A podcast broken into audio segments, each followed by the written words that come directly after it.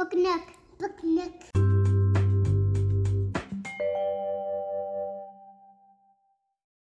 Hi, this is Leanna, and today we're reading The Little Reindeer by Nicola Killen. It was Christmas Eve, and Ollie had just gone to sleep when, jingle, jingle, jingle, she woke again with a start. What was that sound? She rushed to the window, but all she could see was a blanket of fresh snow.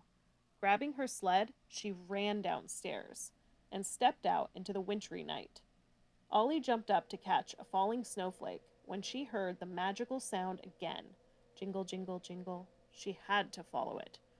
Whoosh! Racing down the hill, she heard the ringing again. Jingle, jingle, jingle. And this time it was much clearer. The bells got louder as the wind whistled and the trees shook. Jingle, jingle, jingle. Ollie was getting close. She took a deep breath and, feeling very brave, she ran into the darkness.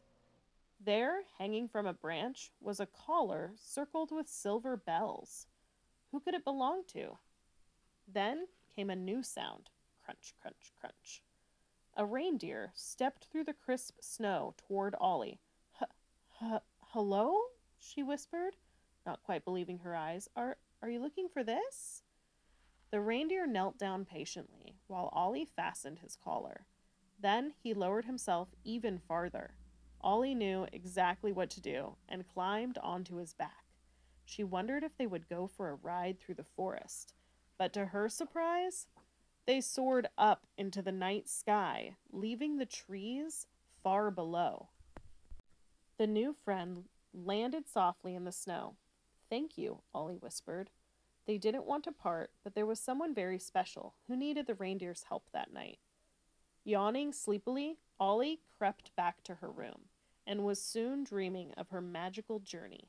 Jingle, jingle, jingle. This time, the silver bells didn't wake Ollie as her reindeer flew through the night sky once more. In the morning, Ollie found her presents. Now she would always think of her new friend. See you next year, she whispered.